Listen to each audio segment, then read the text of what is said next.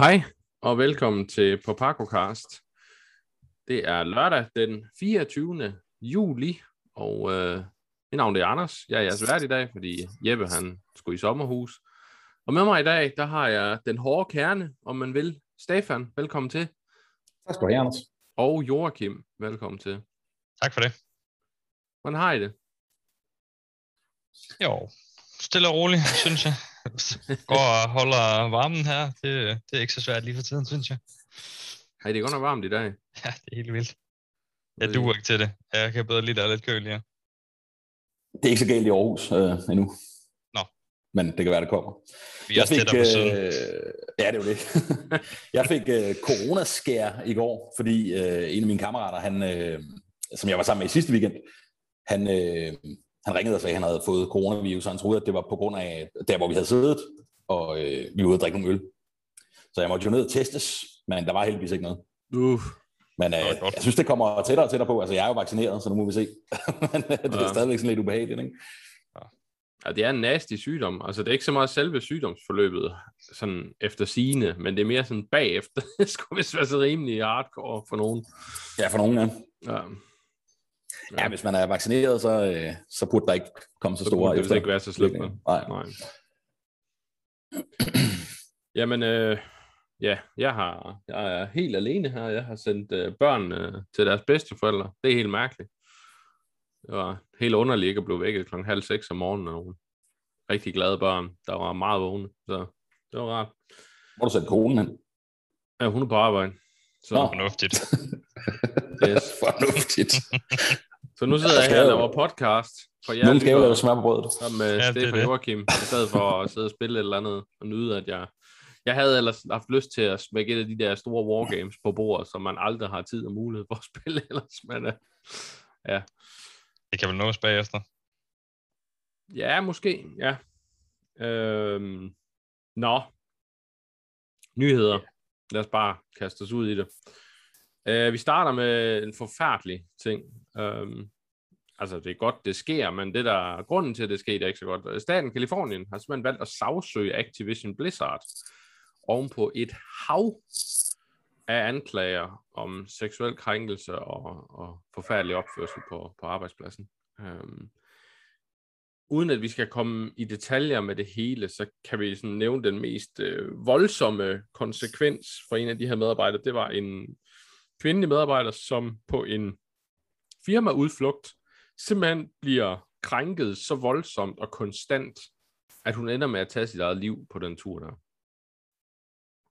Og nogle af de ting, der er sket, det er konstant, hvor der er pillet ved hende af alle mulige ledere, og så var der nogen, der havde fundet nogle nøgenbilleder af hende, eller et eller andet på en telefon, eller et eller andet, eller måske have fået det af hende på et eller andet tidspunkt, men i hvert fald valgt at dele de her nøgenbilleder til alle, der var med på den tur her, så alle kunne se hende nøgen, og hun er simpelthen blevet så voldsomt mobbet, krænket, hvad har vi, at hun simpelthen ender med at tage sit eget liv. Og man kan så sige, hvis det var, altså, det er den eneste, vi ved, der har taget sit eget liv på grund af det, men der er så mange, der er stået frem nu og har udtalt sig om, at det her, det er altså kulturen ved Activision Blizzard. Så kom der en udtalelse fra J. Allen Brack, som er en mand, jeg bestemt ikke bryder mig om, lige siden hele misæren med Bliss Chong, som var en Hearthstone-spiller, der blev banet, fordi han var så... Åbenbart var det et problem for Blizzard, at han sagde Free Hong Kong. Jeg kan jo godt forstå, at manden gerne ville leve frit, men det var åbenbart ikke okay. Og J. Allen Brack kom så ud med den værste undskyldning nogensinde bagefter, og det var så tydeligt, at han er firmaets mand. Det er også nok derfor, han sidder der, hvor han gør. Og nu kom han så også med en kæmpe intern, siger jeg i air quotes, mail, fordi den blev af en eller anden grund leaget hurtigere til pressen, end den næsten var sendt, hvor han virkelig slår ned på, at jeg hader at se det her, og jeg elsker kvindernes fremgang, og jeg ved ikke alt hvad. Det lyder så lidt hult, når der så lige er nogen, der har fundet en video tilbage fra 2010's BlizzCon, hvor selv samme mand storgriner af en kvinde i publikum, som spørger, hvorfor det er, at alle kvindelige helte i World of Warcraft skal ligne noget fra et Victoria's Secret-magasin. Og der sidder så hele rækken af Blizzard-ledere der, som, eller i hvert fald World of Warcraft-ledere, skal jeg lige sige. Jeg tror faktisk ikke Mike Morheim og dem var med. Men de sidder simpelthen og griner af hende, og gør grin med det der, og spørger, hvad magasinet skulle så komme fra? Hvad skulle vi ellers bruge de kvinder til? Jeg ved ikke, altså, det var helt vildt. Så det der med at sige, at jeg kan ikke lide det, og sådan noget. Der er måske et kulturproblem. Det var måske bedre at bare vedkende det kulturproblem, og så sige, hov. Men ja.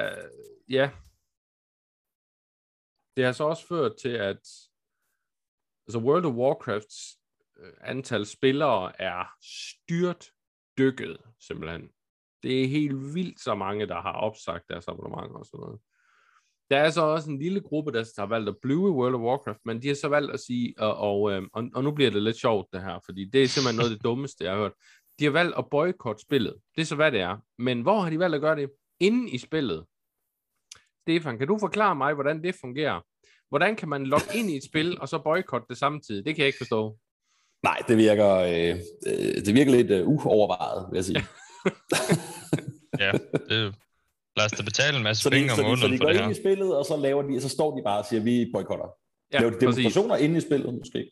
Ja, men jeg tror, Blizzard er pænt ligeglad med det. Altså, så længe du betaler og spiller spillet, så kan du som end gøre, hvad du vil. Men hele situationen, for at komme tilbage til det alvorlige, at det er jo en forfærdelig situation, må man sige. Og sådan inden vi snakker lidt mere om det, så kan jeg så nævne, at vi her på Povaco, vi simpelthen valgt, og det har været enig beslutning hele vejen igennem, at vi vil ikke dække Activision Blizzard-spil, før der sker nogle sådan tydelige forandringer, i hvert fald, kan man sige.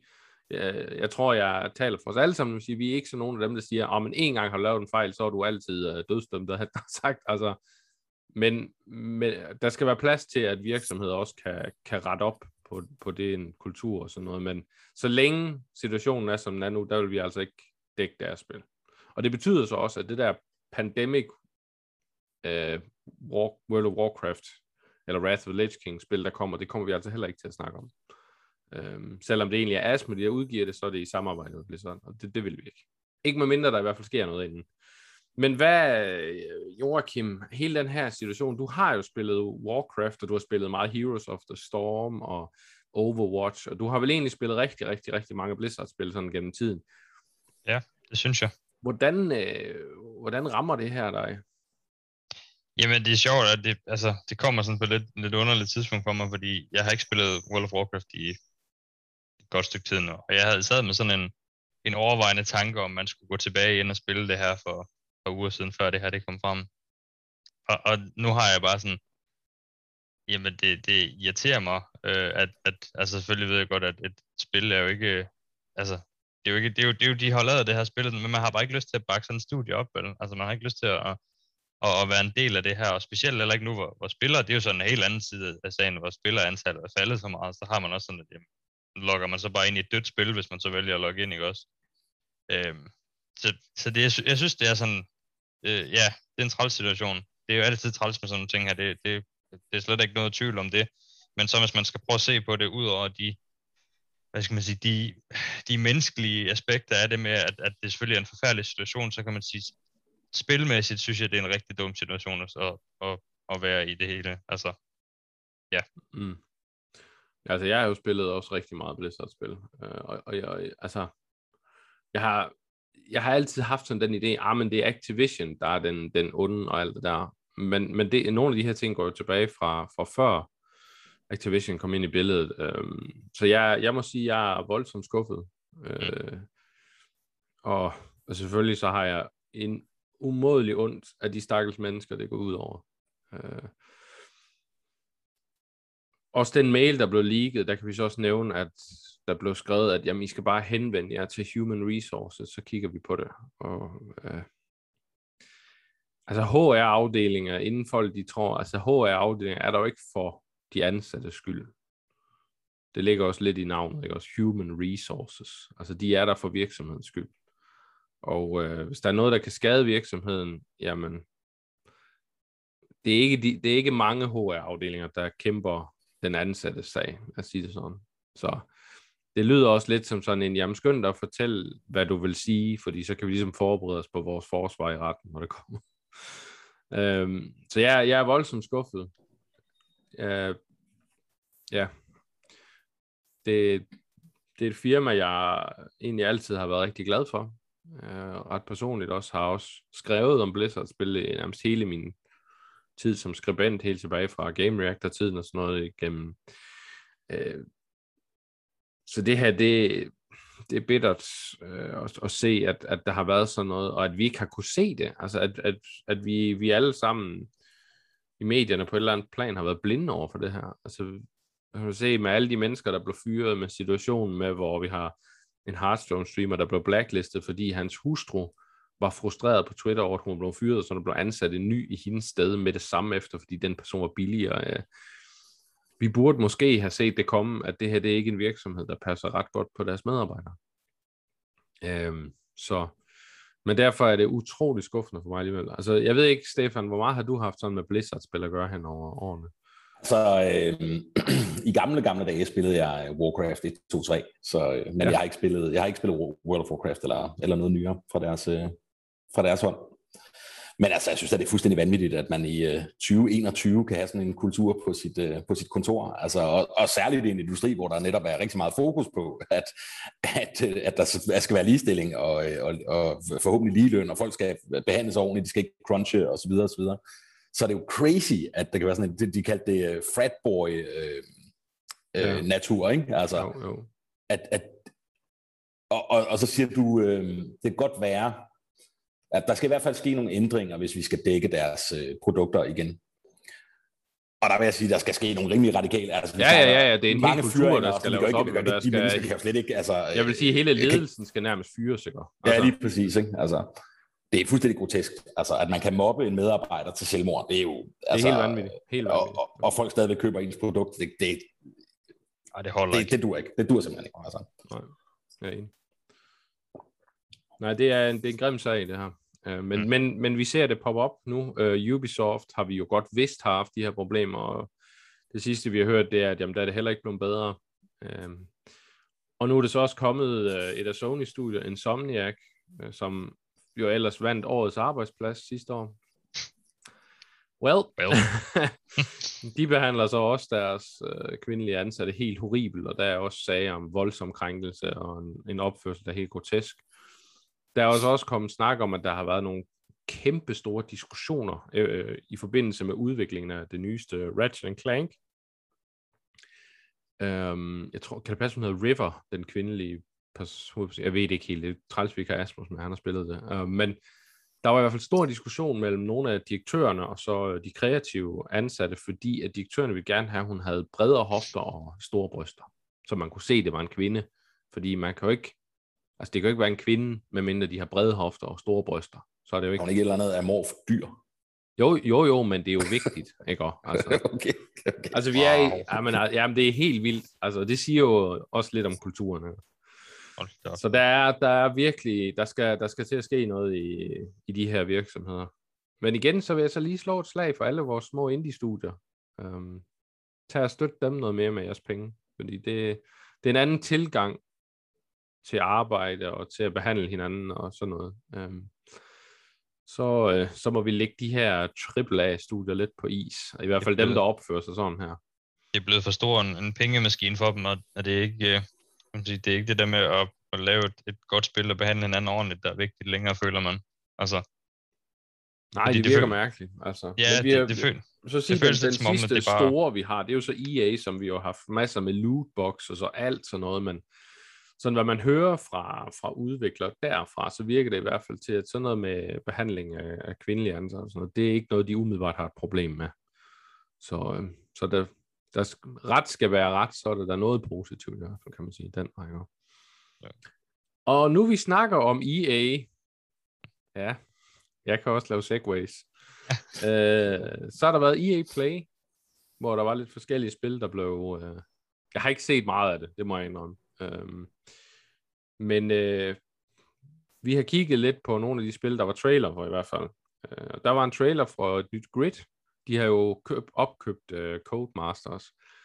Og i den forbindelse kommer der et nyt Grid-spil. Og for mig, der... Jeg ved ikke... Nej, lad mig høre jer. Hvad tænker I efter den trailer der? Ja, læg ud. Altså, ja, det ved jeg ikke. Yes, Grid er for mig... Det er bare personlig holdning. Grid er et udmærket racerspil. Det er ikke noget, der sådan, føler jeg ikke er revolutionerende. Det er ikke noget, der gør noget helt vildt. Jeg synes, det... Altså, jeg er ikke ked af at se et nyt, men jeg er heller ikke overthrilled for det. Det er ikke sådan, jeg sidder og ikke kan få mine hænder ned igen. Jeg synes, jamen, det er da fint nok. Altså, jeg er ikke sikker på, at jeg kommer til at købe det. Det tror jeg ikke. Men hvis der er nogen, der derude, der sidder og vil spille det, fedt. Godt for jer. Ellers så kan man jo vente til det kommer på EA Play, hvis man er... Jo, altså jeg må sige, det er ikke noget, der... Altså, det er ikke noget, der tiltaler mig. Jeg synes, der er rigtig mange andre, nu er jeg heller ikke den store... sådan, jeg kan sige, competitive, eller jeg er ikke den, der spiller mest racerspil. Jeg kan godt lide at spille en gang imellem, jeg har spillet lidt Forza Horizon og sådan nogle ting. Men altså, det er sådan en døgnflue, det er sjovt for mig en uges tid max, eller sådan noget, og så gider jeg ikke det mere. Du vil hellere køre i en bus eller en taxa? Ja, hvad hedder det, en traktor? Ja. Jeg er mere sådan, rigtige simplayer, det er mere mig. Altså, jeg ved ikke med dig, Stefan, men for mig, der var det der stod ud ved den der Grid trailer, det var nærmest sådan UFC wrestling-agtige promos, hvor du interviewer de der fiktive racer, hvor de sidder nærmest... Ja, det bliver komme op og slås med hinanden. Ja. Ja. Men det så flot ud, synes jeg, og, og hvis man har set den slags spil, så tror jeg da klart, det bliver et hit. Altså, jeg synes det også, det er meget sjovt at køre racerspil en gang imellem. Altså, jeg kommer nok ikke til at købe det her, men hvis man er til det, så synes jeg, det lignede et udmærket bud. Altså. Jeg er spændt på, hvordan det skal... Altså, jeg er spændt på, hvad det kan, som vi ikke kan få i Forza Horizon. I næste Forza Horizon. Ja, også det. En rigtig fint. Fordi, hvis det eneste, de kan over Forza, det er den der dramadel, så behøver jeg det ikke, må jeg indrømme. Det kan jeg ikke huske en Forza sammen, det der med, at man kan hoppe tilbage, hvis du... Det havde de i hvert fald i 2'eren. Jeg husker, at hvis du kørte galt, så kunne du spole tiden tilbage til et vist punkt, og så... Men det er sådan... Nå ja, okay. Ja, meget en gimmick, ikke? Ja, præcis. Okay. Så vi lidt nyt til Apex Legends. Jeg spiller det ikke, så...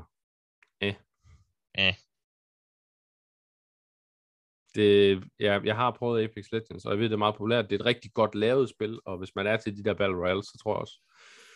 Jeg tror bare, det er problemet, fordi jeg har det på samme måde. Battle Royale, det kommer jeg lidt på senere, men altså... Sådan de der typiske Battle Royale, specielt shooter, det duer jeg ikke til. Jeg kan hverken finde ud af det, og jeg gider det heller ikke. Jeg kan egentlig godt lide konceptet, ikke også? Altså lidt det der Hunger Games-agtige, du bliver smidt ud, og så skal du samle ressourcer, og så skal du kæmpe med hinanden. Konceptet er ret fedt, men på en eller anden måde, så ved jeg ikke. Jeg har endnu ikke mødt et Battle Royale-spil, der sådan rigtig fangede mig nu. Men, det kan være, det kommer en dag. Ja, måske. Det så fint ud, altså det var der nogle, altså det ser ud som sådan noget gør. Det er jo sådan nogle mega seje figurer med nogle mega seje guns, der kan alle mulige ting, ikke? Altså. Præcis. Men jeg synes også bare, at den var forvirrende, den trailer, ikke? Fordi jeg tænker sådan, okay, altså i Apex Legends, der render rundt og skyder, men så kommer han ridende på en snestorm, og hans hat, den blev til sne, men kan han så lave sne, men så bagefter så vi, at han lavede sådan nogle... nærmest nogle elektriske kraftfelter og sådan noget, ham hovedpersonen, som var sådan en sort fyr med, der lignede Raiden fra Mortal Kombat i en sort udgave. Var det bare mig, der synes det? Jeg synes, han lignede sådan en cowboy-type, men... ja, det kan jo være, ja. Hvorom end alt er... Der var ikke noget gameplay at se, det var... okay. Han hoppede meget på sådan nogle istapper og sådan noget. Det var... Ja, det er derfor, jeg tænker, kan han så det i spillet også, eller er det bare... Sikkert ikke, jeg tror bare det for at vise, hvor sej han var. Ja. Han kunne nogle tricks, det kan vi i hvert fald godt blive enige om. Ja. Så var der et nyt spil, Lost in Random. Det så fedt ud. Jeg kan godt lide det. Jeg kan godt lide den her Tim Burton-feel.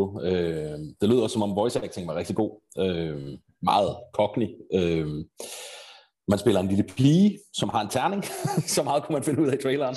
Og så er der en eller anden form for kort element med. Jeg ved ikke, om hun skal beskytte den terning der, eller hvad. Jeg fik I helt fat i det? Hvad det var med den der... Hvad jeg fik ud af det, det er jo sådan noget med, at du skulle du skulle samle mønter selvfølgelig først, det, ligesom alle andre spil, han har sagt. Tror du, man kan købe dem for rigtig penge? Det håber jeg ikke. Nej. Så man skulle samle de her mønter in-game, som du så kunne købe nogle kort for, ligesom sådan en slags, hvad skal man sige, lidt ligesom Slay the Spire, hvis der er nogen, der kender det. En form for, at du skulle spille de her kort, som det så, du kunne få nogle nye våben, hvad jeg sådan kunne se, eller din terning kunne gøre nogle angreb. Ja, abilities og sådan noget, ja. Ja, abilities, ja. Og så kunne du også samle nogle krystaller, der så gjorde, at din terning kunne bruge noget, altså du kunne stoppe tiden eller et eller andet, og lave sådan nogle tidskubler, hvor fjenderen kunne løbe ind i, og så bevægede du dig frit udenfor. Det var det, jeg fik ud af det. Det så spændende ud, altså lidt specielt, lidt forvirrende, men jeg tror, når man først ligesom kommer i gang med det, så tror jeg måske nok, det var meget addictive. Jeg synes faktisk også, det så cool ud. Ja, altså. Ja. Hvordan, som vi snakkede om, Anders, hvordan det der kort-element er implementeret i det. Ja, ja. Det var lidt svært at vurdere ud fra traileren, men sindssygt flot var det i hvert fald. Ja, altså. Ja, meget, meget specielt, ja. Jeg synes også, det så, men ja, som du siger, Stefan, altså alt efter, hvordan de implementerer de kort. Hvis det bare er, når du får et kort tilfældigt, og så kan du smide en spil, så er det sådan et, Men hvis det er sådan noget med, at man nærmest kan bygge sin egen gruppe af spells, og så få dem til at arbejde sammen, og sådan, altså, der er noget potentiale i det, synes jeg. Jeg er meget spændt på det. Og som Stefan også siger, et super fed stil. Altså virkelig fed stil. Ja, meget. Både artwork, historien virkede også okay, hvad jeg fik ud af. Tror vi, det er et roguelite? Det kunne godt være. Måske. Vi nærmer nu. Nej. Så var der en ny sæson i Knockout City. Goes to the Movies. Knockout City kommer til at have noget filmtema i næste sæson.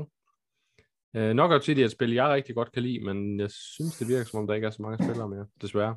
Jeg synes, at det var et sjovt koncept, men ikke det store at sige til det her, eller hvad? In a world! Ja. Jeg blev så træt, da de startede, men da jeg så fandt ud af, at det var satirisk, men så er det okay. Og så var der lidt om Battlefield 2042 Portal, som så nu kan du spille nazister i fremtiden. Ja. Hvis du vil det. Det var i hvert fald det viste traileren, at man kunne. Ja. Jeg synes, det sjoveste del af den trailer, det var med, at de alle sammen gik amok på hinanden med knive og defibrillators. Det synes jeg simpelthen, det er fantastisk. Ja. Så sådan, lad mig give dig stød med dem her. Altså, nej. Det er som halvbald der, hvor jeg kommer fra. Ja, lige præcis. Jeg render alle sammen rundt med et bilbatteri på ryggen og et par kabler. Det er sådan, de flytter i Aarhus. Ja. Og så var der Dead Space Remake, Remaster, et eller andet. Re-something, eller måske bare Re-something. Dead Space er bare et mega fedt spil, så sindssygt fedt. Det skal nok blive spændende. Det så vi så heller ikke rigtig så meget til. Det var meget men det skal jeg så meget spille, det er helt sikkert. Etteren var helt fantastisk. Hvis du tør. Jamen det ligesom med etteren, det kæmpede jeg mig igennem, fordi jeg synes, det var så fed en historie. Altså virkelig, virkelig fed en historie. Toerne er også ret gode, men de kan anbefales alle sammen, synes jeg. Men det er altså klart, det er rigtigt. De er gode alle sammen, der er ikke noget der. Nå, hvad har vi spillet? Joachim, du har spillet et af mine absolutte hadespil, kan jeg sige. Ja, nu ved jeg ikke, om det tænker på Red Dead Redemption eller noget. Jo. Ja. Jamen, det ved jeg ikke. Jeg fik lige pludselig sådan en lyst igen. Det skal siges, at jeg købte det på PlayStation, dengang det udkom, og spillede det en hel del. Og så lagde jeg det egentlig frem, og så købte jeg det på PC her for noget. Ja, det blev noget tid siden. Og så jeg har faktisk aldrig rigtig fået det gennemført. Ikke fordi jeg ikke gad, men det jeg kom bare ikke rigtig videre, og så fik jeg lige pludselig lyst til sådan at tage det op igen, og så har jeg gået og hygget mig lidt med det. Man kan godt mærke, at når man har kørt et par missioner, så bliver det lige pludselig sådan lidt, så føles det lidt ligesom sådan en opgave, du skal ud og løse den næste mission, og så har jeg sådan, nej, så gider jeg ikke mere. Men jeg har det fint med lige at gå ind og tage lidt, ride lidt rundt, skyde lidt, plyndre lidt, ja, det er meget, meget sjovt, hvis man kan sige det sådan. Jeg synes, det er et flot spil, det kan man ikke sige andet end. Og jeg har da også tænkt mig, at jeg skal prøve online-delen på et eller andet tidspunkt, bare for at sige, at man har været det. Det har jeg heller ikke gjort endnu. Jeg ved godt, jeg er langt bagefter, men ja, det skal der prøves. Jeg synes, online-delen er bedre end selve spillet, faktisk. Ja, det er der mange, der siger. Ja. Der er bare nogen, der siger, at for eksempel sådan noget som random events og sådan noget, det er der ikke så meget af, fordi de har meget, altså, de fokuserer mere på, at der, når der er flere spillere, så det er i hvert fald det, jeg har læst mig frem til, at så sparer de lidt på ressourcerne med selve spillet, altså der sker ikke så meget i verden, fordi de skal have plads til spillerne, hvad jeg har hørt. Men det er måske ikke nok, men der er jo stadigvæk rig mulighed for at gå på opdagelse og finde alle mulige det er også det. Ting. Altså. Det er jo også det, jeg ligesom udleder af, men altså, jeg har det sådan, fordi netop jeg ikke har gennemført historien for al den tid, så har jeg kunne godt lige tænke mig at gennemføre det, og så kan jeg kigge på online-delen bagefter, fordi det er sådan noget, der skal gøres, tænker jeg. Så jeg har lige et par timer foran mig nu, men det er godt nok, jeg hygger mig med det. Ja, det er da godt. Vi ved, at Ejli, hun spiller det også en hel del, snakker om i sidste podcast. Så, online eller bare... Nej, hun render også bare rundt og fisker åbenbart rigtig meget. Okay. Det kan man jo også i online-delen, ikke? Der er jo også big game hunting og fiskeri og sådan noget. Der var i hvert fald de lavede sådan en det er et par år siden efterhånden, hvor de lavede sådan en udvidelse, hvor du skulle finde det der big games, som du kan finde i spillet. Den store bjørn og den store løve og hvad der nu ellers er, ikke? Jo. Så det kan du også i online-delen, gå ud og finde det. Og så er der de her forskellige professioner, du har i online-delen. Det er ret fint, synes jeg. Altså. Jamen altså, jeg skal da prøve det er helt sikkert. Og så synes jeg, min karakter sejrer en Arthur. Altså. Hun har en forhistorie, der den sidder digtet til hende. Ja. Så har du også... Så har du også spillet noget Battle Royale, Joachim. Ja, det var nemlig det, jeg sagde, at vi kom med ind på lidt senere. Jeg har spillet noget, der hedder Eternal Return Black Survival. Forfærdelig navn. Med det navn, så må det være et anime-spil. Har jeg ret? Ja. Det er det. Det er faktisk, jeg vil faktisk sige, det er ret godt. Jeg er normalvis ikke til Battle Royale, men det her det er sådan en blanding af et Battle Royale og et MOBA, hvor du er 18 test subjects, der har hver deres forskellige abilities, skal først lige siges.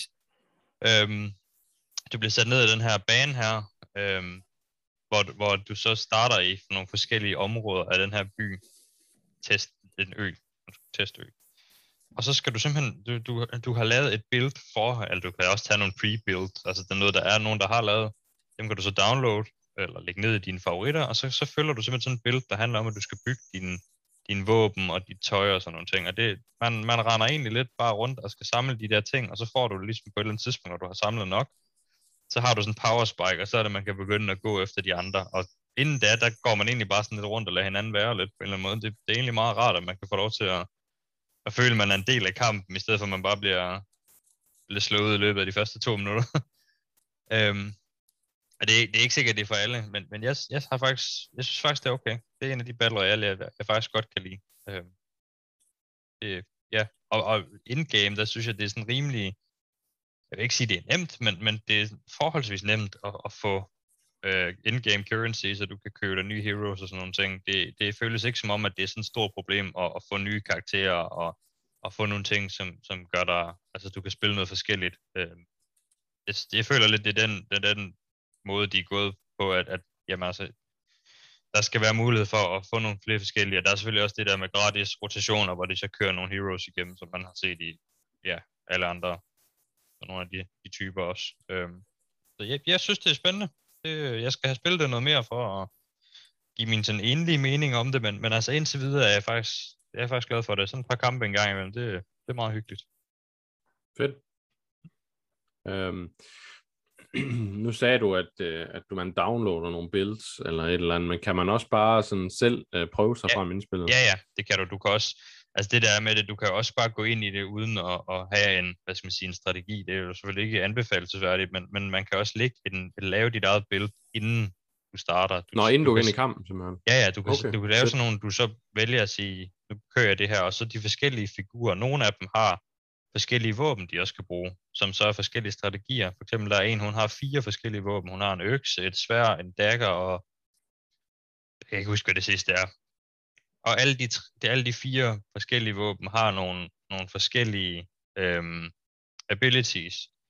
Og så den måde, man faktisk... Du har noget, der hedder mastery i spillet. Jo mere du gør en ting, hvis du hunter neutral item, eller neutral dyr, altså dyr i i spillet, jamen så får du noget, der hedder hunt op. Det vil sige, så leveler du din mastery der, og det er sådan, man skal sørge for at få alle mastery sådan op, for så bliver du stærkere. Så det vil sige, du skal også placere nogle fælder, og du skal lede efter dine ting selvfølgelig, og den måde, de har gjort, at du skal lede efter tingene, det er ikke sådan noget med, at du behøver at sidde og kigge på navnene, og se, jamen det her, det er den ting, jeg skal bruge. Den laver, hvis du har lagt det i dit billede, så laver den sådan en lille gul trekant op i hjørnet af det item, du skal bruge. Og du kan da også sætte den til den autolooter. Så det vil sige, når du søger i en boks, jamen så finder den selv ud af, jamen skal du bruge det her item, eller skal du ikke bruge det. Og så skal du craft de her ting sammen, så det så craft til bedre og bedre ting. Jeg synes, ideen i det er meget cool. Det må jeg sige. Hvordan så med figurernes, er der mange figurer, og føles de sådan forskellige, eller hvordan? Dem jeg har spillet, de føles meget forskellige, og der er, jeg kan ikke huske, hvor mange der er, men det er ret mange. Det er på den anden side 20, vil jeg skyde på. Og de føles meget forskellige. Selvfølgelig har nogle af dem jo de samme, nogle af dem har de samme våben. Jeg kan sige, nogle af dem har sværd. Det er selvfølgelig ikke sikkert, det er de samme abilities. Men så får du en eller anden weapon ability. Det er så den samme. For eksempel, hvis du bruger two-handed sværd, så får du på et tidspunkt, når du leveler nok op, så får du en weapon ability. Når det er two-handed sværd, så er det sådan en form for parry, hvor du blokker, og så dasher du fremad. Det er alle, der bruger two-handed sværd, og alle, der bruger axe, får så en anden, og sådan nogle forskellige ting. Men selve karaktererne føles meget forskellige. Inden jeg har spillet mest, hun er sådan en bueskytte, der så kan skifte mellem en sådan longbow, hvor hun skyder et kraftigt skud, og så får hun en ny ability på hendes W, hvor det er sådan en piercing-skud, der ryger igennem dem, og laver en stor del damage.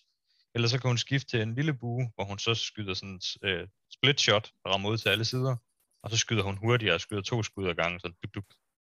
Mm-hmm. Det synes jeg, det er sådan en meget fed måde, og du kan skifte lynhurtigt mellem de to. Så det virker meget cool. Det må man sige. Ja. Det lyder faktisk meget fedt. Det kunne være, at jeg skulle prøve det. Og så er det gratis på Steam, så. Nå, jamen det er jo endnu, det bliver bedre og bedre. Det er jo det. Så har du været single pirat, havde jeg snart sagt. Jeg har single pirat, ja. All the single ladies. Nej.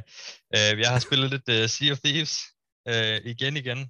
Jeg skulle ind og prøve det, jeg ved ikke, om man kan kalde det nye, men jeg skulle ind og prøve den her Pirates Life.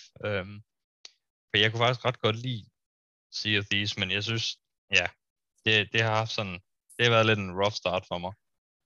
Men det jeg har prøvet, jeg synes det er meget fedt. Det er meget sjovt at rende rundt og være single pirat, men det er svært. Hold nu op, hvor det svært. Mm. Der skal bare ingenting til, før at man kommer på afvej, eller at man sejler ind i et eller andet, og det kan godt være, det er bare mig, der er en knold til det, men der er mange faktorer, man skal tage med. Du skal sørge for sejl, og du skal sørge for at smide anker, og du skal også passe på, at du ikke bliver raided af andre pirater. Og der er ligesom, det er jo bare free game. Hvis der er et større skib, der kommer efter dig, så er du bare på den, ikke også?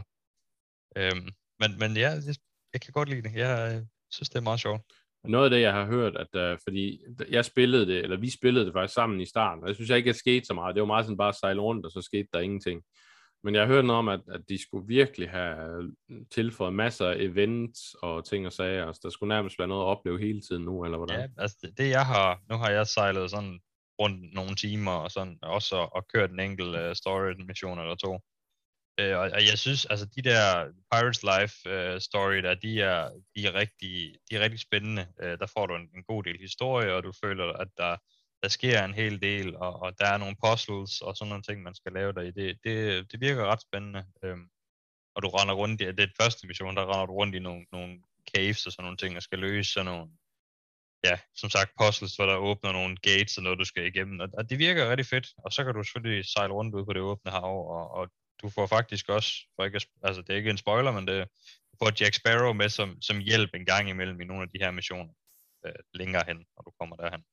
Så det er da meget fedt. Det skal jeg have prøvet inden næste podcast. Det lyder fedt. Jeg er klar. Stefan, ja? Du har spillet Marvel Champions. Jeg har spillet Marvel Champions, ja. Jeg fik et prøvespil af en af mine kammerater, som har købt det. Marvel Champions er et kortspil.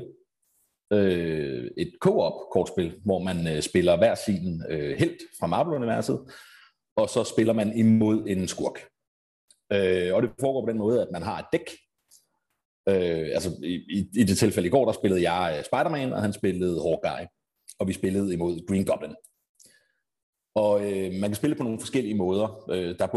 Du kan både justere sværhedsgraden, men du kan også justere, du kan også spille forskellige kampagner, hvor du så skal lave nogle forskellige bossfights for at nå frem til overbossen, som du så skal slås mod. Det kunne være Red Skull, så skal du slås mod måske Crossbones, og så Taskmaster, og så måske en anden, og så kan du omsider møde Red Skull. Det er customizable på den måde, at at der er nogle, du vælger en skill, så vidt jeg forstod. Var det kun et testspil, jeg fik i går, men du vælger jeg tror det er en skill, som enten er røde, blå eller gule kort, og du må så tage dem ekstra til dit dæk. Ja. Og de gør et eller andet. De har et forskelligt tema. Røde kort er for eksempel slåskort, og blå kort er sådan nogle leadership-kort, og de gule hedder energy, eller sådan noget. Det er også lige meget. Men det er ret sjovt. Det er meget skægt spil.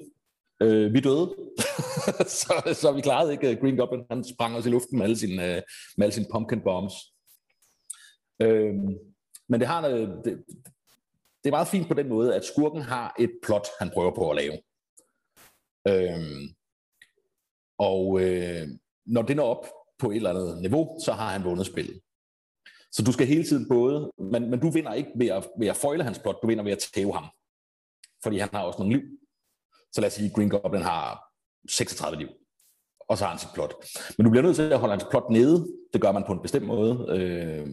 Du kan enten angribe ham, eller holde hans plot nede i hver tur. Men samtidig bliver du også nødt til at angribe ham, fordi du skal give ham noget skade, så du kan vinde spillet. Når du har dræbt ham én gang, så kommer han igen med nogle nye evner. Og så skal du dræbe ham igen, og så har du vundet spillet. Og det skal du nå at gøre, inden han så klarer sit plot. Han trækker nogle kort hver eneste tur. Både, han angriber der både, hvor han trækker kort og lægger til sin power, men han spiller også nogle kort hver eneste tur, som sætter en kæp i hjulet på heltene. Det kan være, at han spiller nogle... Green Goblin for eksempel spiller mange sådan nogle minions, som han stiller i vejen, så du kan ikke angribe ham, før du har angrebet hans minions.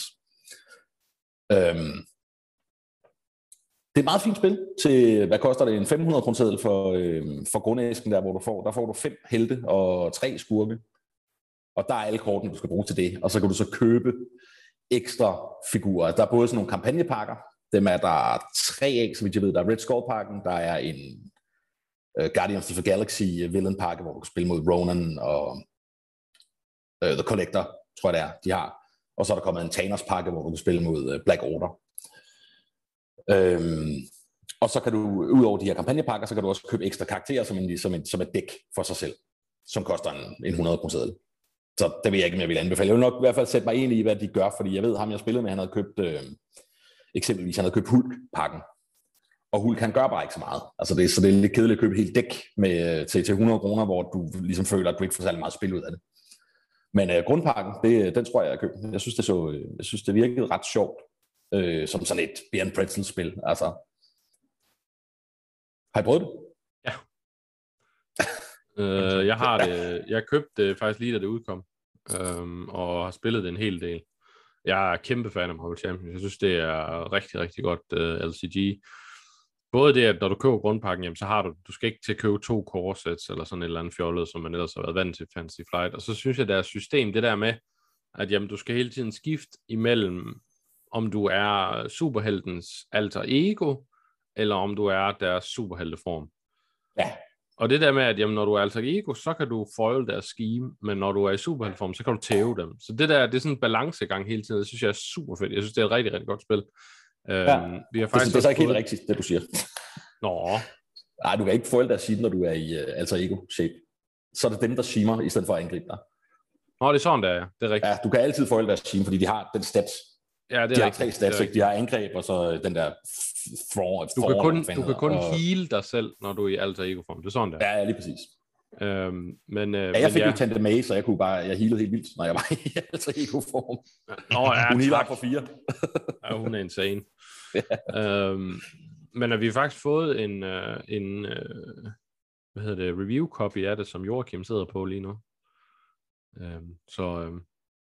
Så ham hører vi nok også meget mere Marvel Champions, forhåbentlig snart fra. Men ja, jeg synes, det er rigtig fedt, og det er et fantastisk solo-game også. Alene det der med, at jamen, du kan bare tage en helt og en skurk, sæt op, bang, så er du bare i gang.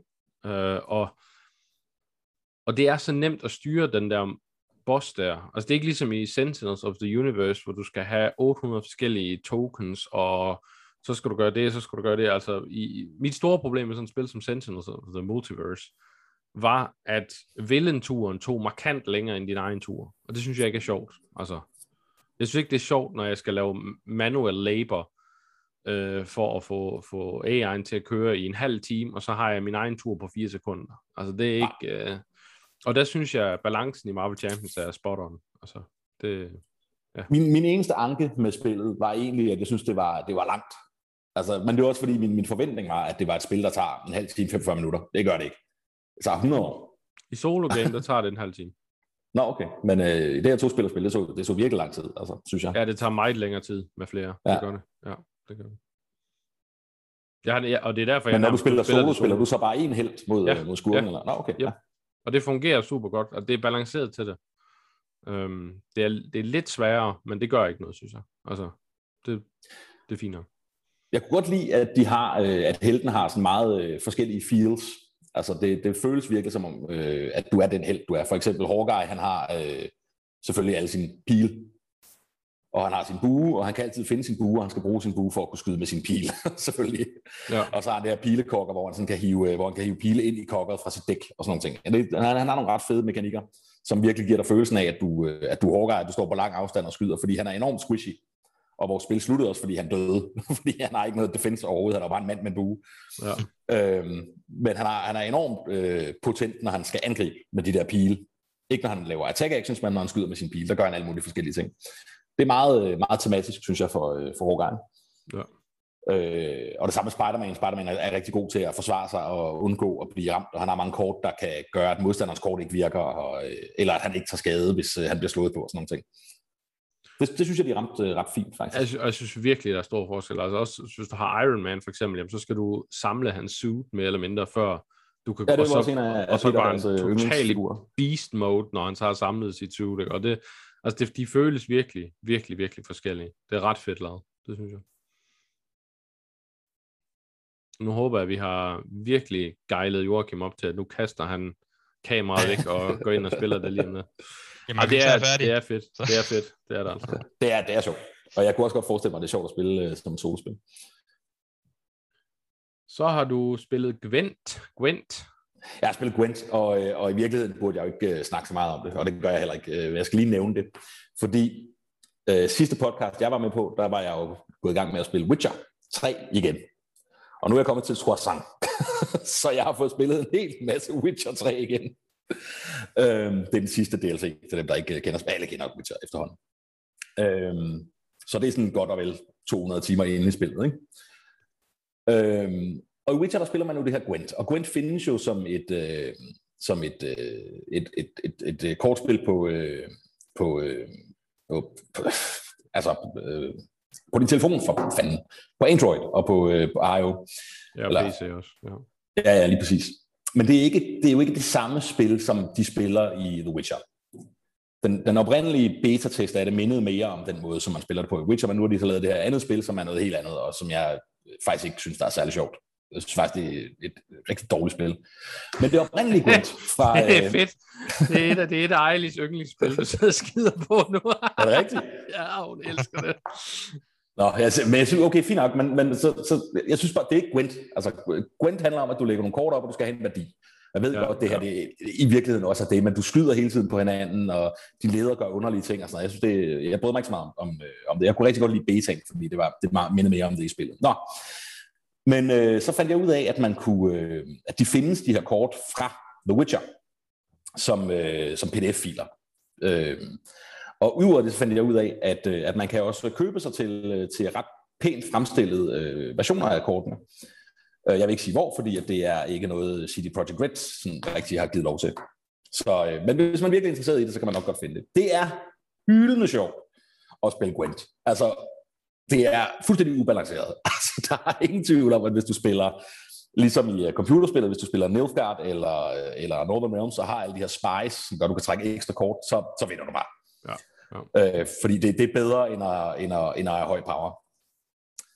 Men jeg købte alle kortene, og vi har siddet og bygget decks på forskellige måder og sådan lavet aftaler om, at man må kun have 4 af guldkortene for eksempel i sit dæk. Og så må man vælge, hvad for nogen. Eller man må kun have 2 spies, eller et eller andet, ikke? Så der er mange muligheder i det, hvis man gider at sidde og lege med det. Og en af de ting, jeg var meget interesseret i, det var det der med add-up. Altså, det går jo altid enkelhed ud på, at du har 3 rækker, og på de 3 rækker skal du lægge nogle point, og den, der har flest point, har vundet. Det er dybest set det. Det er sådan en puzzle, en to-spiller-duel-puzzle, ikke? Men det går ret nemt med at lægge tingene sammen. Det var egentlig det, jeg var lidt bekymret for, fordi der er nogle modifiers, som gør, at tingene bliver dårlige. Så tror jeg, vi mistede Stefan. Så er du tilbage igen. Nå, det må jeg undskylde. Nej, det kan du jo ikke gøre for. Nej, jeg ved ikke lige, hvad der skete. Nå, men under alle omstændigheder, så er det ret sjovt. Jeg spiller det med min søn, og det er godt til hans hovedregning. Nogle gange bliver han nødt til lige at finde lommeregneren frem, men som udgangspunkt er det ret godt til hans hovedregning. Også at sidde og sige, hvor mange point skal jeg bruge for at kunne vinde den her runde, og så videre. Jeg synes, det er et sjovt spil. Det er som sagt ikke balanceret overhovedet, og jeg tror, man skal være rigtig glad for Witcher, for at synes, det er noget ved, men hvis man er det, så er det som at være der selv. Altså, det er et ret fantastisk lille spil. Fedt. Men ikke så fantastisk som det sidste spil, jeg vil snakke om. Masters of Night. Kan det passe? Masters of the Night. Anders, kender du det? Nej. Fra Ares Games. Ja. Det var det er et spil, som de har kickstartet. Og det havde jeg selvfølgelig ikke set. Jeg er ikke sådan en, jeg støtter normalt ikke Kickstarter. Altså ikke fordi jeg ikke vil, men jeg går ikke ind og kigger og ser, hvad for nogle spil der er. Men så dukkede det op nede i min lokale gameshop til 400 kroner, og så tænkte jeg, det ser egentlig meget sjovt ud, så jeg købte det. Og det er et utroligt fint lille spil. Konceptet er, at du spiller en vampyrfamilie. Du spiller mellem 2 og 5 vampyrer, og det er lige meget, hvor mange spillere man er, men man kan spille mellem 2 og 5 vampyrer. Og spillet er så forskelligt alt efter, hvor mange vampyrer du har. Nogle vil mene, det er sværere, hvis man er få vampyrer, nogle vil mene, det er sværere, hvis man er mange vampyrer. Det er i det hele taget et ret svært spil. Det går i altid en enkelhed ud på, at du skal overtage en by med dine vampyrer. Og det gør du ved, at du skal først dræbe 9 agenter. Det er sådan nogle agenter, der er efter dig. Inkvisitionen er det. Du skal dræbe 9 af dem, så skal du lave dit personlige sejl. Alle de 6 vampyrer, der er med i spillet, har hver deres personlige sejl, og de gør også forskellige ting, alle de her vampyrer. Og så skal de lave et blodritual, og det gør de ved at mødes på samme sted og ofre en minion. De kan lave sådan nogle minions i løbet af spillet, og så har de bare vundet, hvis det lykkes for dem. Du bygger byen gennem 9 tiles, som du lægger op i rækker af 3. Og du starter altid på jernbanen. Alle vampyrerne starter på jernbanen. Og hvis du er for eksempel 2 vampyrer, så starter du også med 2 minions. Og minions er bare sådan nogle mennesker, der er blevet lavet til blodslaver, til ghouls, der skal det. Og dem kan du bruge til at trigger nogle forskellige allocations. Der er 9 af de allocations, som sagt. Nogle af deres tekster kan blive triggeret, hvis du har flere minions, end der er agenter på det felt. Så det kan for eksempel være på museet, der hvis der er flere minions end agenter, så må du trække et relic hver tur, som er et magisk item af en eller anden, som du kan give til en vampyr. De udvikler sig, så siger vampyrer, med jo flere de dræber, og det kan, altså op til 9, så får de en ny skill, hver gang de har dræbt nogen. Og det er det samme for dem alle sammen, bortset fra, at de har alle sammen en blood skill, som de er født med, og så har de en dark skill, tror jeg det hedder, som de unlocker på level 6 eller 7 eller sådan noget. Du har nogle forskellige ressourcer i spillet. Du har dit blod, som du skal bruge for at kunne slås. Først og fremmest, hvis du får bank, så mister du blod. Og så har du noget, der hedder The Veil. Og The Veil er en skala fra 0 til 6, og den starter på 6, og hvis den går på 0, så har du tabt spillet, fordi så har mennesket fundet ud af, at der findes vampyrer, og så slår de alle vampyrerne ihjel. Så det gælder hele tiden om at holde vælet oppe. Men når du bruger for eksempel dine dark skills, så ryger vælet ned. Og så er der så nogle andre muligheder. Hvis du laver en minion for eksempel, så ryger det en op.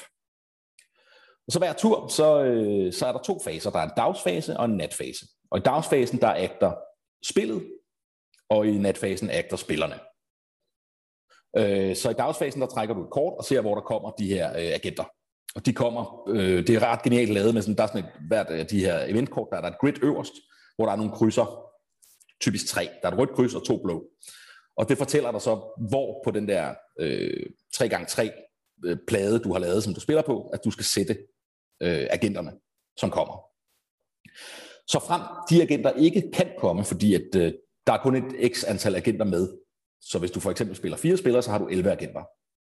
Når de så dør, så ryger de tilbage i poolen. Men den bliver ikke refreshet ellers. Så hvis du ikke dræber dem, og de skal spawne, så hver gang der spawner en, som ikke kan komme på brættet, så ryger de en vale ned. Så det gælder om at dræbe dem. Altså hele tiden. Fordi at du bliver meget hurtigt overrun, og i det øjeblik, du overrun, og den ryger ned, husk på, den går kun op til 6, den her vale.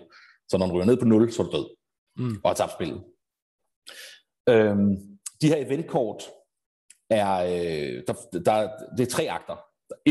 De kommer i 3 tal på, 1, 2 og 3, og 1'erne er selvfølgelig de mindst farlige, 2'erne er de lidt farlige, og 3'erne er rimelig vilde. Og det er så de 3 akter, så du trækker i et standardspil, du kan ændre på difficultyen.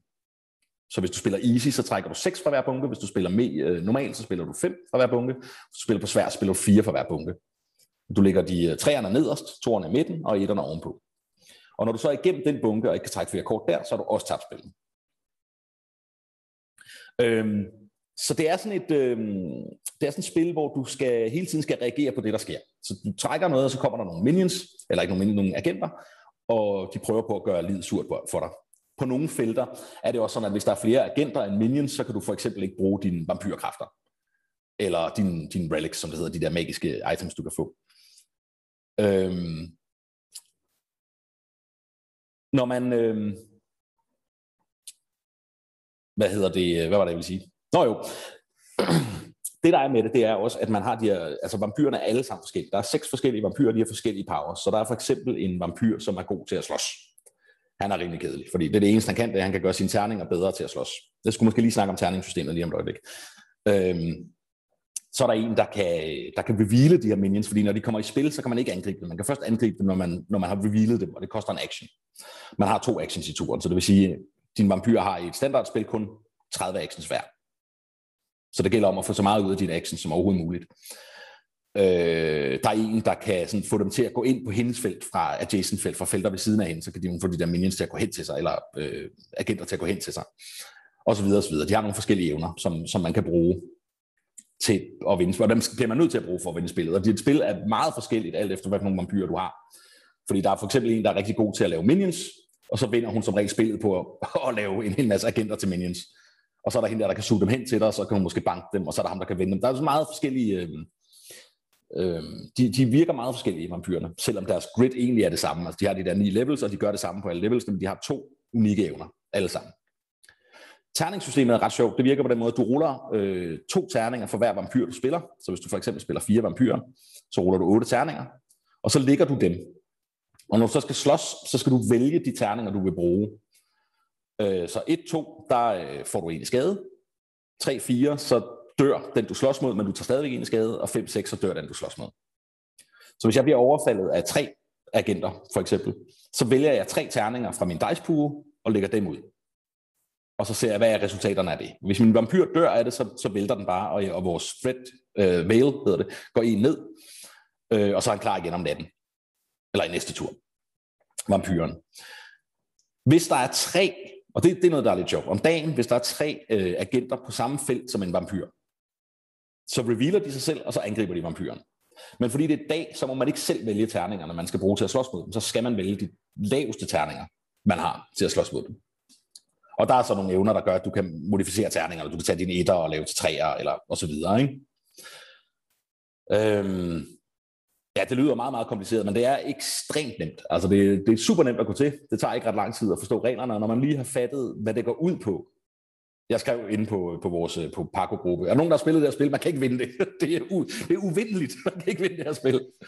Det tog lige 6-7 spil for mig, og så nu er vi begyndt at vinde med sådan en rimelig god ratio. Fordi man skal lige finde ud af, hvad er det går ud på spillet. Og det går ud på at dræbe agenter og lave damage control hele tiden. Der er også nogle kort, der gør noget, som siger, jamen, så længe det her kort er i spil, så kan du ikke gøre et eller andet. Og du fjerner det ved at gøre sådan. Så bliver man nødt til at handle på det og få det fjernet.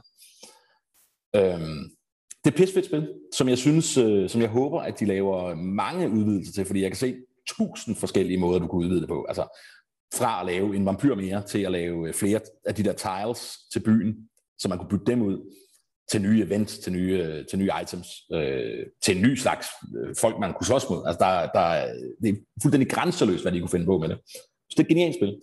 Og jeg vil klart anbefale 10 ud af 10. Altså, det er et virkelig fedt spil. Ja, fedt.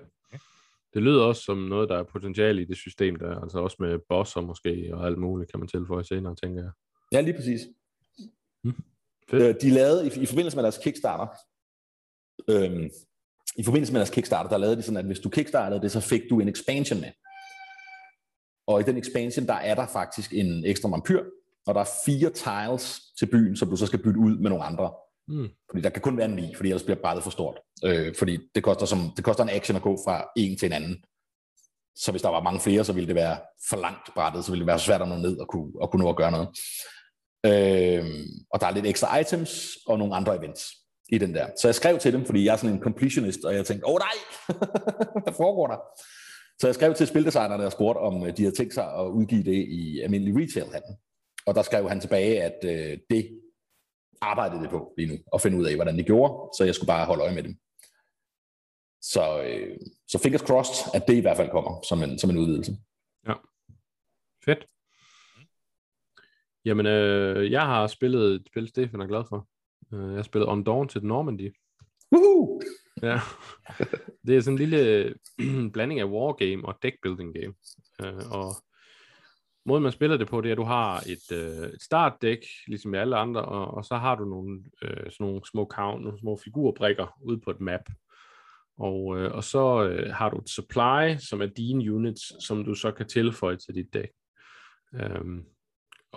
Hele spillet foregår ved, at man trækker 4 kort, så starter man med at vælge hvem der skal have initiative, og når man har spillet det et par gange, så finder man ud af, at det her med initiative, det kan faktisk mange gange afgøre en kamp næsten. Altså det er meget, meget... Man skal ikke bare altid lægge sit laveste kort ud og sige, men så jeg kan ikke bruge det her kort alligevel til andet initiative, så... Altså man skal virkelig tænke sig om allerede, når man vælger, hvem der skal starte runden, fordi den, der starter runden, får lov til at spille alle de kort, de har i hånden. Og det kan være, at man kan vinde spillet på det. Altså det er et hurtigt spil, sådan 3 kvarter eller sådan noget. Alt efter, hvor stort scenario man spiller, selvfølgelig. Og så er der jo så, som sagt, forskellige scenarios, hvor man har forskellige ting, man skal. Det kan være scenarioer, at når vi skal kontrollere så mange objektiver, som er ting, der er lagt ud på brættet, og så skal man sende sine scouts ud først. Og måden, man får sine figurer på brættet til at agere, det er ved at spille dem som kort.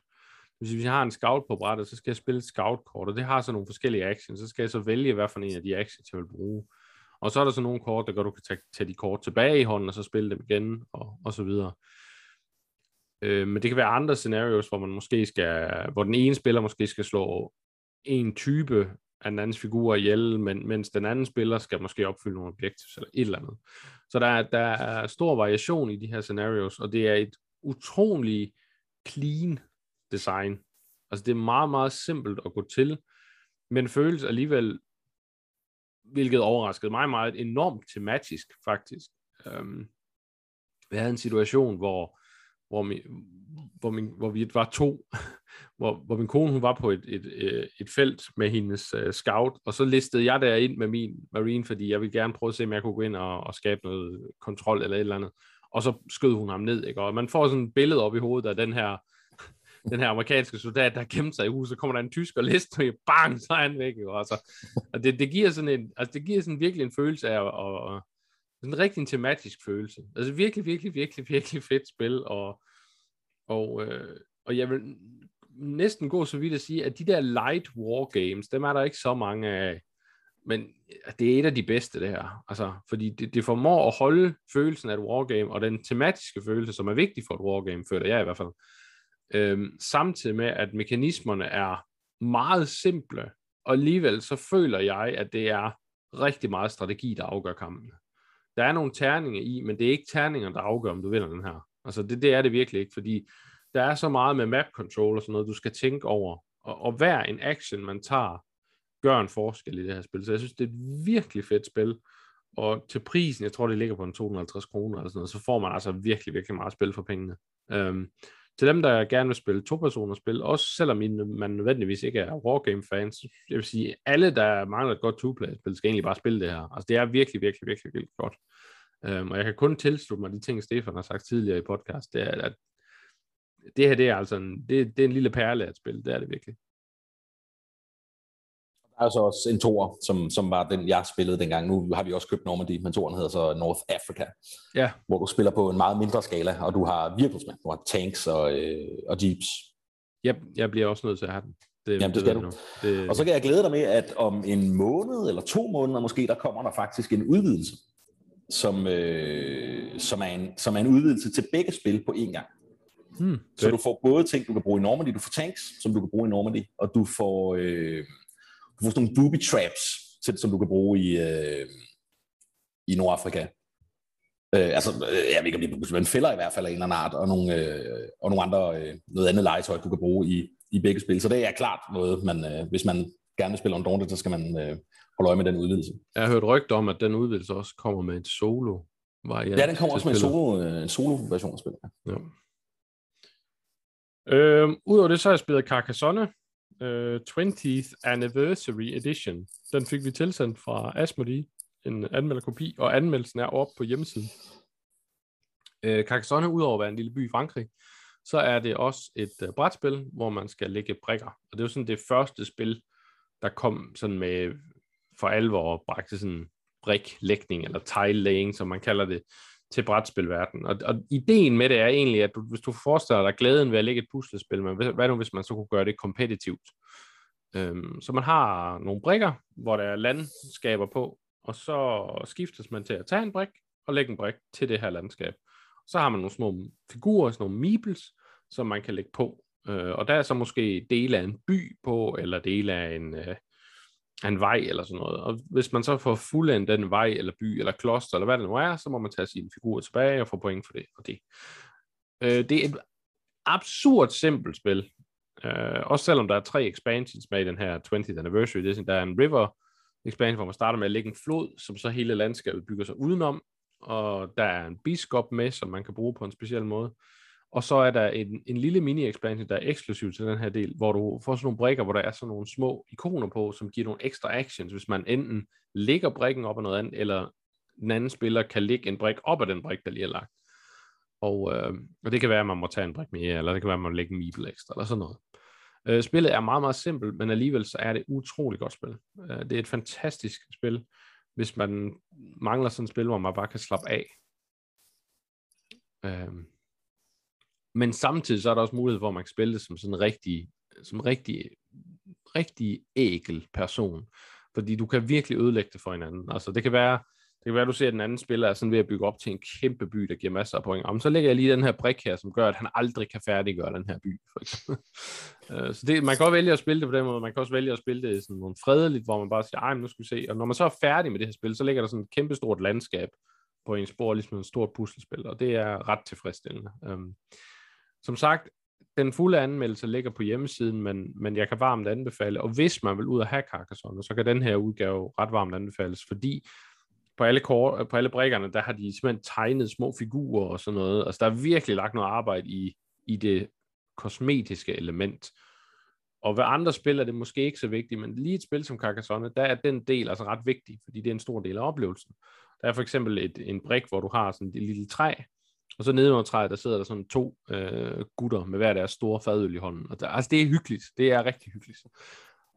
Så det kan godt anbefales. Men gå ind og læs anmeldelsen, så har I, der får I noget mere deep dive, om man vil have spillet. Så har jeg spillet Cris Tales, eller Cris Tales, eller Crystals, eller hvad man skulle kalde det. Det er et indie-spil, som er sådan lidt en kærlighedserklæring til de gamle japanske rollespil, som de helt gamle Final Fantasy og sådan noget. En meget, meget flot spil, håndtegnet, hvor du så spiller Cris Bell, som er sådan en lille pige, hvis by bliver angrebet. Og hun møder så en frø, der hedder Mathias. Og Mathias, han er vældig rar, og han lærer hende så, at hun kan rejse i tiden. Og tidsrejser i det her spil er lavet på en super genial måde. Skærmen bliver simpelthen delt op i 3 nærmest pyramideformer. Hvis du går til venstre, så kan du se fremtiden, eller fortiden. Hvis du går til højre, kan du se fremtiden, og midten, det er nutiden. Og det fungerer faktisk ret godt. Så, det har så påvirkninger på, hvordan historien udvikler sig, alt efter om du vælger at gå i fremtiden og påvirke noget, eller fortiden, eller hvad du gør. Men også bare når du render igennem byen, så er der for eksempel måske i startbyen, så er der en ældre dame. Hvis du render forbi hende, og så kommer forbi fortiden, og så ser du hende som ung og sådan. Altså, det er sådan nogle små, de har sådan virkelig gjort noget ud af, at det her det skal være færdiggjort. Kampsystemet er typisk gammeldags JRPG med, at du har attacks og skills, og det er turbaseret. Og så er det så lige tilføjet ekstra, at hvis du timer dit tryk, et ekstra tryk rigtigt, så kan du lave en double attack eller defend og så videre. Det er egentlig et ret simpelt spil, men har utrolig meget charme og en ganske udmærket historie. Stemmeskuespillet er fremragende, og grafisk synes jeg, det er umådeligt smukt. Jeg kan virkelig godt lide det. Og så er gameplayet fint, men det føles virkelig som sådan en kærlighedsprøve til de gode gamle JRPG, og det gør det rigtig godt. Det tager cirka 30-35 timer at gennemføre, og det synes jeg er en fin længde til det her type spil. Så varm anbefaling af Cris Tales herfra, og det er på Game Pass, hvis man har det, og ellers så kan man også købe det på alle de andre platformer. Og lige med Game Pass, der er det både på Game Pass til konsol, men også på Game Pass PC. Så det, ja, det kan varmt anbefales, Cris Tales. Fedt lille spil. Men der kommer jo masser af Game Pass her de næste par dage. Der kommer Flight Simulator til konsol lige om lidt. The Ascent, som jeg ser meget frem til, sådan en Diablo-agtig shooter, top-down shooter ting, ser rigtig fedt ud også. Så det bliver meget spændende. Så var det egentlig det, vi har spillet. Men jeg har en lille quiz med, fordi det synes jeg jo, nu er I så gode til at gætte. Så jeg har taget et brætspil og et videospil. Og hvis vi starter med brætspil, jeg er ret sikker på, at det er de begge kender. Og har spillet begge to. Det er jeg ret sikker på. Jeg er lidt i tvivl med Stefan, men jeg er ret... Nej, du må næsten have spillet det på et eller andet tidspunkt. Det er i hvert fald lige din type genre. Og så vil jeg ikke afsløre mere. Så vil jeg egentlig bare lade jer komme i gang med at stille spørgsmål. I har 20 af slagsen. Yes. Til vores brætspil. Ja. Yes. Joachim, lægger du ikke ud? Jo. Er det deckbuilding? Nej. Er det et strategispil? Det er bare et mærkeligt spørgsmål. Er alle spil ikke det? Der ikke er det kunne man jo måske godt, at jeg argumenterer for. Ja, det er nok ikke et puslespil. Jeg vil godt tage mit spørgsmål tilbage. Ja, det er i orden. Det er i orden. Er det et krigsspil? Nej. Mm-hmm.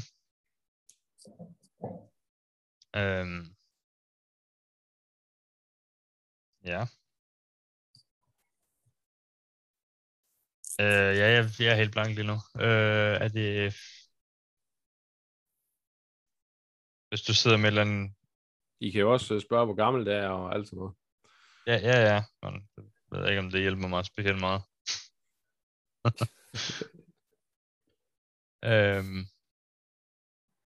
Er det... Ja, det ved jeg ikke. Nej, vil det hjælpe dig, hvis vi spurgte, hvor gammel det var? Om det er svært at svare ja eller nej på. Jo, jamen, altså, hvis man spurgte sådan, er det inden for de sidste... Ja, det tror jeg. Det ville det da helt sikkert. Tror du ikke det? 5 år? Er det for meget? Nej, 5 år fint. Men skal vi ikke måske sige 10 år? Skal vi sige 10? Ja. Er det inden for de sidste 10 år? Lad mig svare på den måde. Den første udgave udkom for mere end 10 år siden. Første udgave? Okay. Tror du, det er skak, Joachim? Ja, det synes jeg, vi skal satse på. Det er 11-12 år siden, det kommer, er det ikke det? Jo, det kan godt være. Er det et tospillerspil? Det kan man, men man kan også være flere. Okay. Kan man spille det solo? Nu kan du, ja. Nu kan du? De nyeste udgaver, der kan du. Okay. Men det kunne man ikke i den første udgave. Er det baseret på en franchise? Nej. Er det et, du selv ejer? Har gjort. Har tidligere ejet det. Er det det, der skulle stå der, hvor der er et hul i reolen bag dig? Nej.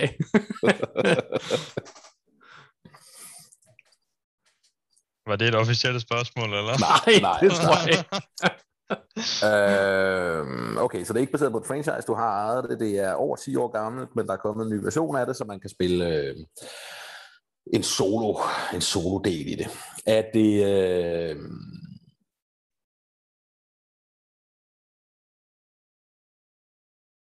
Er det et meget komplekst spil? Altså det tror jeg kommer an på, hvem du spørger, ikke også? Fordi jeg vil sådan sige, nej, men jeg tror, hvis du spørger mange af min kone, eller Ejli, eller Michael, eller Asmus, så vil du sige, ja, er du sindssyg, mand. Så det er sådan lidt, det ved jeg ikke helt, og det lød lidt åndssvagt, men jeg tror, det kommer an på, hvor længe man har spillet brætspil. Altså jeg synes ikke, det er super komplekst, men jo, der er der noget til det, men altså det er ikke... Altså, vi er ikke over i sådan nogle GMT-kompleksitet. Det er vi ikke langt fra. Okay. Er det et figurspil? Hvordan mener du, om det er sådan ligesom Warhammer, eller om der bare er figurer med i? Altså. Ja, det er sådan ligesom Warhammer, altså sådan et rollespil-agtigt, du ved. Sådan noget.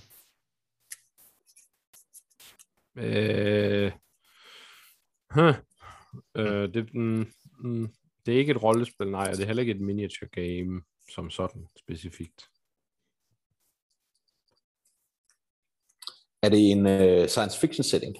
Nej.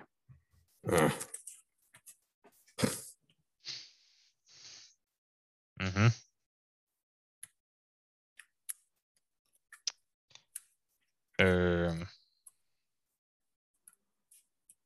Ja.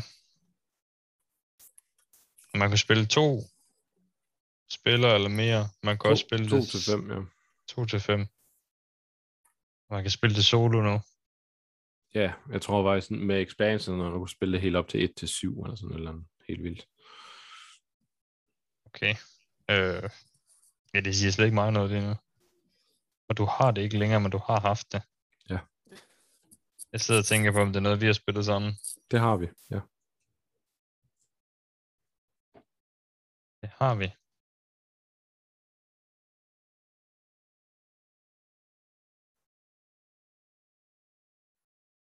Og det er ikke et rollespil, fordi jeg tænker sådan noget som Descent, men... Ved vi, at man spiller mod hinanden? Nej, det tager jeg faktisk også til. Er det et co-op-spil? Ja, nej. Den oprindelige udgave er ikke. Det er et semi-co-op, men den nye udgave, der kan du spille det co-op. Med en app. Med en app? Mm-hmm. Eller hvad siger du? Okay. Ja. Og det er ikke en science-fiction-setting. Mm.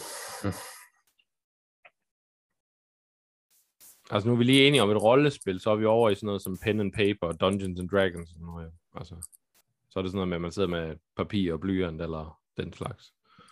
Det er ikke sådan noget.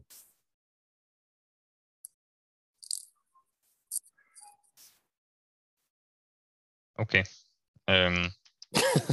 Men der er en genre, som Stefan er rigtig glad for, som I slet ikke har spurgt til, om det er. Der må du komme... Det må være dig, der har den, Stefan. En genre, jeg er rigtig glad for. Altså er det et fantasy-spil? Er det, du mener? Ja, det er det. Okay. Men det er jo ikke det, jeg mener med genre. Men, ja. Jeg synes heller ikke, jeg er så glad for fantasy. En genre, jeg er rigtig glad for.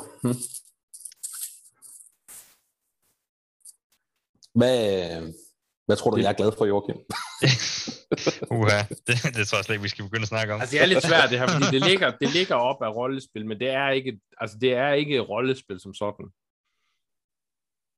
Okay, og det er en eller anden form for fantasy-setting, og det er co-op, og man kan også spille det solo i den nyeste udgave. Og det er ældre end 10 år, det er oprindelige, og kan det være, Joachim, kunne det være Talisman? Pas. Det kunne det godt. Jamen, jeg bliver sådan lidt mere... Jeg tænker lidt mere...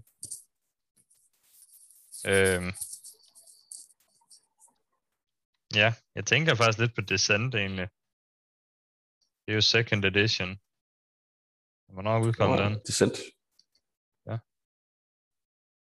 Og der er nemlig en app med, hvor man kan spille. Det er 2-5 spillere. 1-5 spillere, undskyld.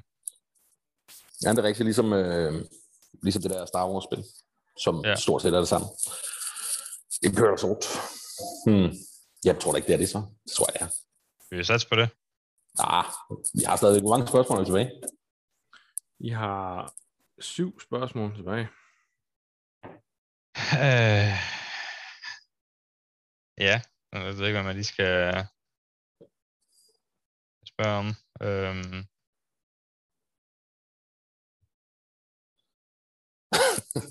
Ja.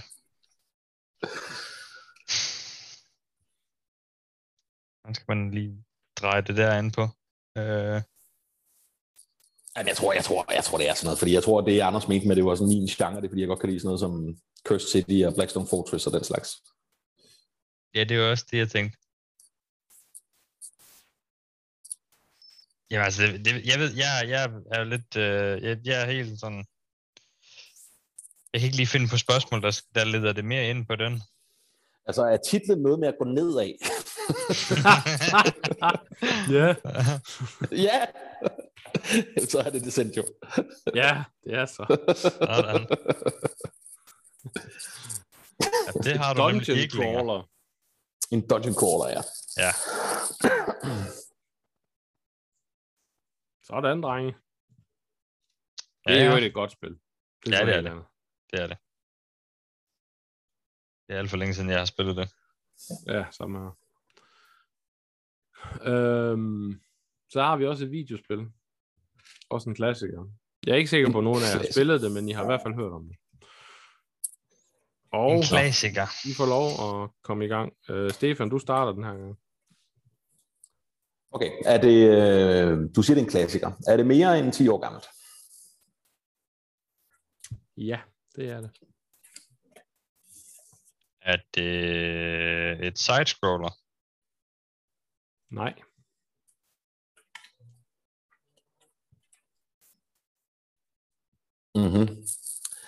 Er det... ja, det er jo bare tilbage til alt det, vi plejer at stille. Ikke? Er det et franchise-spil? Når du siger franchise... Ja, altså, er det en del af en franchise? Ja, det er det. Det er det. Det er det. Er det...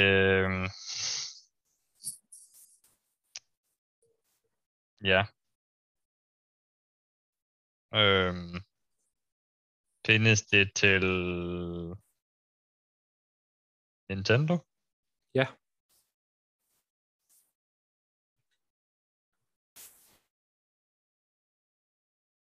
Okay. Så er det jo Mario eller Zelda. Nej, det er jo ikke side-scroller, så det kan ikke være Mario. Jeg mener, det er selvfølgelig, men det er jo den klassiker, så det er jo ikke det gamle Mario. Det er rigtigt. Så det er næsten, jeg tænkte mig også selv, og det var derfor, jeg spurgte om det var til Nintendo. Og Sonic, det er jo også side-scroller, så i hvert fald de gamle. Og det er jo så Sega. Ja. Men laver Nintendo ikke andre spil end... Zelda. Findes det til... Altså, jeg tror i hvert fald, der sidder nogle Nintendo-fans derude og skriger ind i deres telefoner nu efter, I sagde, nå, Nintendo, jamen så er det Mario eller Zelda. Bum. Ja. Det var jo kun i forhold til, hvad du godt kan lide at spille, ikke Anders? Nå, ja, jeg kan ikke lide Zelda. Ah, det passer ikke. Jeg var ikke lide nye Zelda. Nu sidder de skræ endnu mere. Ja, det gør de. Ja. Nu har de slukket podcast. Ja, fair nok.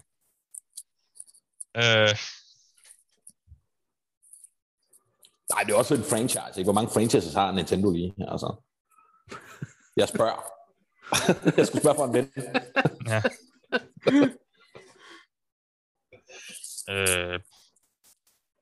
Nå, findes det på andre platforme end Nintendo? Nej, ikke det. Okay. Jeg sagde sådan lidt mere, fordi jeg har ikke dablet for meget med Nintendo. Nogle af de andre spil i franchisen findes på alle mulige andre steder, men det første spil findes kun på Nintendo-konsol.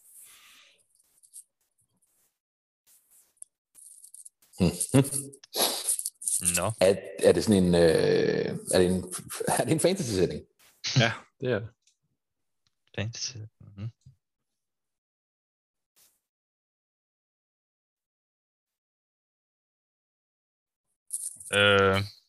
Så vi er enige om, det er selvfølgelig gammel klassiker. Det er ikke... at det, ja, men, hvis det ikke er sidescroller, det, så må det være noget 3D eller andet, eller noget top-down, eller...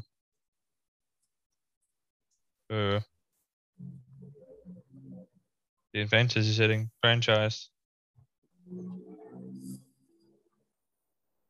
Og det er kun til Nintendo, det første udgave.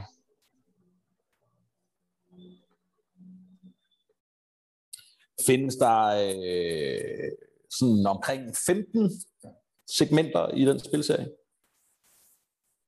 Ja. Hvad, du sidder med nej, det passer ikke. Der findes en del mere. En del mere? Ja, okay. Er 7'eren et af Eilis yndlingsspil? Ja. Så tror jeg godt, jeg ved, hvad det er. Ja. Men altså, det var nummeret, ja, det var så var 1'eren jo, det har du sagt. Jamen, så er det Final Fantasy. Ja, det er rigtigt. Sådan. Hironobu Sakaguchi-sans fantastiske spil. En rigtig god serie, indtil vi kom 9-10 stykker ind i den, så. Jeg synes jo stadigvæk, at 10'eren er den bedste. At hvad? At 10'eren er den bedste. Det er min yndlings Final Fantasy. Ja, ja. Jeg tror, min favorit det er 6'eren, men 10'eren er også rigtig godt spil. Jeg kunne også rigtig godt lide 10'eren. Jeg kunne også godt lide 9'eren, faktisk. 8'eren var ikke... Ja, 9'eren også. 8'eren. Det var den der... 9'eren spiller ham der med Gunblade. Det var 8'eren. Squall. Ja. Det kunne også noget, synes jeg. Ja, det var ikke et dårligt spil, men det var ikke sådan blandt mine absolutte favoritter i genre, eller i franchise. Men hvornår laver de et Chrono Cross remake? Chrono Trigger eller Chrono Cross? Chrono Cross. Jeg ved ikke. Det gør jeg også. Fedt. Ja, jeg synes jo Chrono Trigger er et af de bedste spil nogensinde. Altså. Ja, men sådan har jeg det med Chrono Cross. Jeg synes, det var fuldstændig vanvittigt. Ja, det er 2 gode spil. Ja. Det er sjovt, der aldrig er kommet en 3 egentlig. Det er egentlig lidt vildt. Nå, godt gættet, dreng. Ja, vi er gode jo. Ja, det må man sige. Og vi var helt tilbage. Vi holdt os lidt i fantasy-verdenen her, må man sige. Men jeg tror egentlig ikke, der er så meget tilbage at sige andet, end at vi snart er tilbage igen. Vi skulle meget gerne snart have en Nevsky-konkurrence på vej. Spillet ligger derop og venter på at blive pakket i en kasse og sendt ud til en heldig vinder, men den konkurrence, den kommer, når anmeldelsen er kommet live. Det gør den, når jeg lige har sendt den. Ja. Så, det kommer lige pludselig. Men jeg regner med, at det er på plads inden næste podcast. Jeg regner med, at konkurrencen kommer op inden næste podcast. Det er jo først om 14 dage. Så. Og Marvel Champions skulle også gerne snart indfinde sig på et eller andet tidspunkt. Jeg har lige lagt en anmeldelse op af Carcassonne. Jeg har lige modtaget Euphoria, Stonemaier Games første spil og expansion, som jeg skal til at kigge på. Det er jeg lidt spændt på. Det er noget anderledes end de ting, de har lavet efterfølgende. Men det handler om sådan en dystopisk fremtid, hvor man så skal prøve at holde arbejderne dumme, for at de ikke laver oprør. Men de skal ikke være for dumme, for så kan de ikke arbejde ordentligt. Interessant setting. Så skal vi jo snart spille Biotopia og snakke om... om dansk produceret ja, det bliver meget spændende. Meget spændende. Det bliver rigtig, rigtig spændende at se, hvad det er for noget. Noget med nogle flagermus. Sommerfugle. Og udover det, så har vi jo, kommer der masser af andre ting på podcastet. Vi har masser af spil, der kommer nu her i de næste stykke tid. Blandt andet, som sagt, Flight Simulator, men også Ascent og rigtig meget andet. Så der er nok at se til, nok at gå i gang med. Jeg tager gå ind på hjemmesiden og kigge. Jeg ved også, der kommer snart et retro-anmeldelse igen om et spil, der hedder Alicat. Vores retroskribent, han kommer med lige om lidt. Og hvis I er Warhammer-fans, så kan I jo se jævnlige nyheder fra Warhammer. Så har vi også på hjemmesiden en lille nyhedsartikel omkring den nye Steam Deck, som er Steams nye konsol, som vi ikke valgte at snakke så meget om i dag, men vi har smidt nyheden op. Så det bliver også spændende at se, hvad den kan. Jeg ved, Asmus, han har bestilt den i hvert fald. Så det bliver spændende, og vi følger også spændt med i Ejlis jagt på en PS5, og Stefans jagt på en Series X. Ja, det tror jeg ikke, det kommer til at ske, Anders. Nej, det er godt nok... Det er lidt vildt, så svært de er at få fat i de konsoller. Det er lidt en skam. Men især i de her tider, der kunne det være rart at have sådan en dag. Jeg er i hvert fald glad for, at jeg har min. Ja, men der er ikke mere tilbage end at sige tak for den her gang, og næste gang forhåbentlig med Jeppe i værtsrollen igen. Men tak for hjælpen, Stefan. Det var så lidt. Tak for hjælpen, Joachim. Det var så lidt. Det var en fornøjelse. Tak til alle jer lyttere. Vi ses næste gang. Hej hej.